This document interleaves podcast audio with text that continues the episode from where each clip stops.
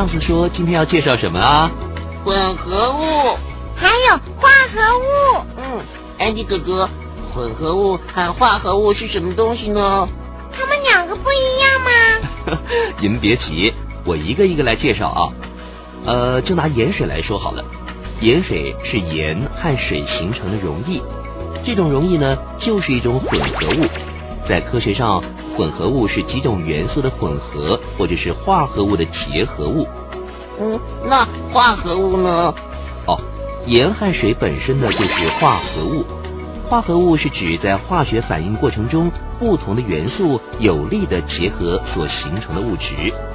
嗯，所以说盐和水本身是化合物，但是盐和水混在一起就叫混合物咯。哎，完全正确。那什么又叫做溶液呢？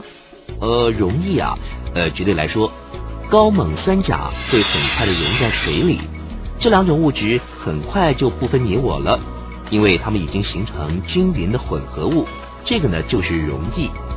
在溶液中，固体微粒与液体微粒充分的混合，如果含的固体微粒多，这样的溶液呢就比较浓；如果固体微粒少，溶液就会比较稀。混在一起的东西可不可以再分开呢？可以啊，让咖啡通过滤网是常见的分离混合物的方法。滤网呢将咖啡渣从咖啡液体中滤出，使咖啡更好喝。其他分离法还有缓起、离心、蒸馏和蒸发。最简单的缓起法包括了从密度较大的液体或者固体余渣中缓缓地倒出液体。那化合物是怎么样产生的呢？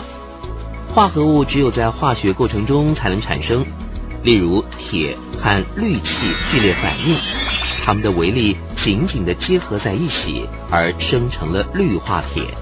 那新东西和原来的一样吗？哦，化合物通常跟生成它的最初的单质性质不同，铁是硬的，能被磁化的银色金属，氯气呢是黄绿色的活泼气体，但是它们生成的化合物氯化铁是容易碎的棕褐色的固体，不能被磁化，也非常的不活泼。那它们怎么样才会紧紧的结合在一起呢？在化合物的内部，不同元素的微粒靠化学键的力结合在一起。化学键是在化学反应的过程中形成的。共价化合物中，原子结合成团叫做分子。在离子化合物中，叫做离子的带电微粒形成一种晶格结构。嗯，听起来有点难懂哎。那要怎么样分辨是混合物跟化合物呢？哦，可以透过分析来分辨混合物或者是化合物，看它们是由什么组成的，各种成分的含量是多少，方法很多哦。这些方法用于检查食品和药物的纯净度，检验水和空气的样品，看看受污染的情况，化验血和尿以了解病情。有哪些分辨方法呢？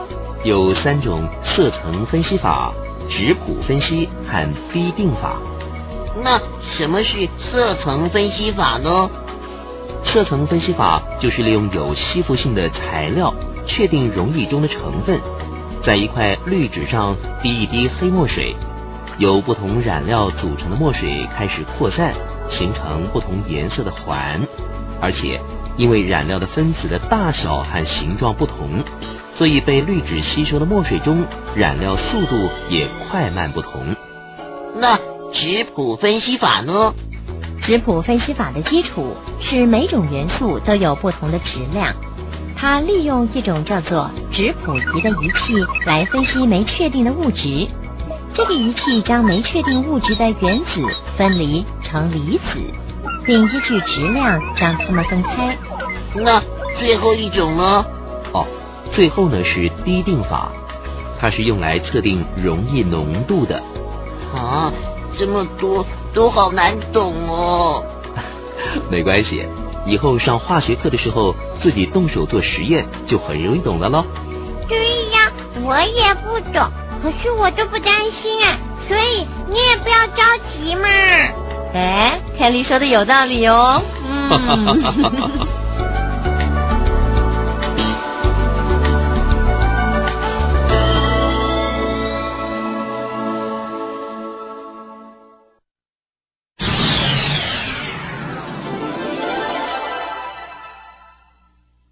小朋友，想知道寺院是做什么的吗？下次带你们去看看，可别忘了哦。